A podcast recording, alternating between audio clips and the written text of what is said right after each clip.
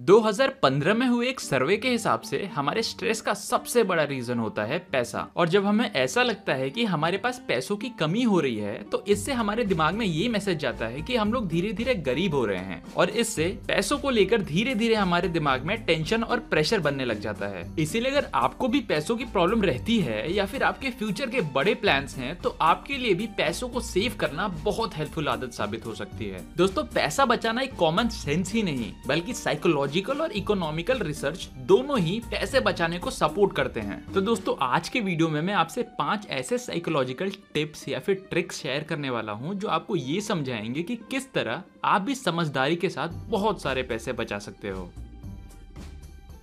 Tip number one अपने future version के बारे में सोचो। काफ़ी स्टडीज़ में ये देखा गया है कि जब लोगों को उनकी फ़ोटो एडिट करके ये दिखाया जाता है कि वो लोग बूढ़े होकर कैसे दिखेंगे, और उन लोगों को ये याद दिलाया गया कि वो लोग जो काम आज करेंगे, वही उनके फ्यूचर को पॉजिटिवली या फिर नेगेटिवली अफेक्ट करेगा। तो वो लोग भी अपने पैसे खर्च करने की आदत को लेकर जागरूक हो गए और अपने पैसे सेव करने लग गए। क्योंकि दोस्तों, बिना एक फ्यूचर गोल के आपके पास पैसों को सेव करने का कोई रीजन ही नहीं होगा। क्योंकि दोस्तों, जब आप ये प्लान करते हो कि आप अपने प्रेजेंट को सेक्रीफाइस करोगे अपने फ्यूचर को अच्छा बनाने के लिए तो दोस्तों महज ये सोच ही आपको मोटिवेटेड रखने के लिए काफ़ी होती है। इसीलिए पैसे बचाने को एक रीजन के साथ जोड़ो। जैसे कि आपको फ्यूचर में अपना एक बिज़नेस खोलना है, वो रीजन या फिर आपको अपनी फेवरेट कार या फिर घर खरीदना है, ये रीजन टिप नंबर टू कोई भी चीज़ खरीदने से पहले एक बार ये सोचो कि क्या वो चीज़ अपने प्राइस को जस्टिफाई करती है। दोस्तों, इसका एक सिंपल सा तरीका है। अपने आप को ट्रिक करो कि उस चीज़ के बराबर के पैसों को कमाने में जितना मेहनत या फिर जितना टाइम लगता है, उसको उसमें कन्वर्ट करके। चलिए आपको एक एग्ज़ाम्पल के साथ बताता हूँ। मान लो आपको एक वॉच खरीदनी है जो पाँच हज़ार रुपए की है। तो ये सोचो कि आपको कितने घंटे या फिर कितने दिनों की मेहनत लगेगी उस एक वॉच को कमाने में। दोस्तों, ये छोटा सा एक्सपेरिमेंट आपको हर चीज़ की रियल वैल्यू को समझने में मदद करेगा और आपके एक्सपेंसेस को भी कम रखेगा। टिप नंबर थ्री ये कैलकुलेट करो कि आपकी सैलरी या फिर पॉकेट मनी डेली या फिर वीकली कितनी बनती है। दोस्तों, यहाँ एक एक्सपेरिमेंट किया गया जहाँ दो ग्रुप बनाए गए। पहले ग्रुप को उनकी सैलरी मंथली बेसिस पे दी गई, वहीं दूसरे ग्रुप को उनकी सैलरी वीकली बेसिस पे दी गई। तो यहाँ ये देखा गया कि ग्रुप टू वाले पूरे महीने एक बेहतर बजट कर पाए और महीना खत्म होते होते तक भी उनके पास कुछ पैसे बच गए थे। ये इसलिए हुआ क्योंकि जब आपको पैसों का एक बड़ा अमाउंट मिलता है, तब आपकी साइकोलॉजी बोलती है कि अभी तो आपके पास स्पेंड करने के लिए बहुत रिसोर्सेज हैं। और इसी थिंकिंग के साथ ये पैसे कब खत्म हो जाते हैं, पता ही नहीं चलता। इसीलिए बजट करते टाइम पैसों का लिमिट मंथली बेसिस पे नहीं, बल्कि डेली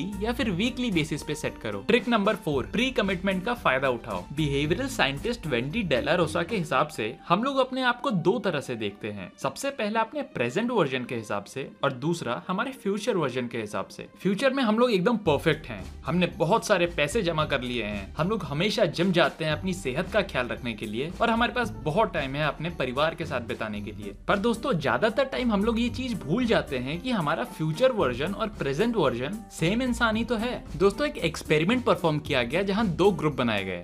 पहले ग्रुप से ये पूछा गया कि अगर उनको टैक्स रिफंड मिला तो वो लोग उसका कितना परसेंट हिस्सा सेव करना चाहेंगे? और दूसरे ग्रुप को तब मैसेज किया गया जब उनको उनका टैक्स रिफंड मिला और उनसे भी सेम क्वेश्चन पूछा गया। तो यहाँ ये नोटिस किया गया कि group two on an average seventeen percent पैसा सेव करना चाहते थे। वहीं ग्रुप वन वालों ने ट्वेंटी सेवन परसेंट पैसे सेव करने का दावा किया। दोस्तों, ऐसा इसलिए हुआ क्योंकि जब हम लोग अपने फ्यूचर की बात कर रहे होते हैं तो हम लोग अपने आप से काफ़ी हाई एक्सपेक्टेशन रखते हैं। और ये एक्सपेक्टेशन हमारे प्रेजेंट वर्ताव को भी बदलने तक की पावर रखता है। इसीलिए आप भी उन तरीकों के बारे में सोचो, जिससे आप अपने फ्यूचर सेल्फ के बारे में कमिट कर सकते हो। और finally tip number five stranger test को यूज़ करो। यहाँ, अगर आप किसी चीज़ को खरीदने के बारे में सोच रहे हो बट आप श्योर नहीं हो कि आपको वो चीज़ खरीदनी चाहिए कि नहीं तो यहाँ आप इस टेस्ट को यूज़ कर सकते हो। मानो कि आपको एक गाउन खरीदना है जो कि दस हज़ार रूपए का है। तो सिंपली ऐसा इमेजिन करो कि अगर आपके पास एक स्ट्रेंजर आता है और उसके एक हाथ में वो गाउन है और दूसरे हाथ में दस हज़ार रूपए है तो आप किसको चूज़ करोगे? गाउन को या फिर दस हज़ार रूपयों को? दोस्तों, ज़्यादातर केस में लोग पैसों को ही प्रिफर करते हैं और शॉपिंग के टाइम ये मेंटल एक्सरसाइज आपकी खरीदारी को बहुत बेहतर बना सकती है और आप फालतू खर्चे से भी बच सकते हो।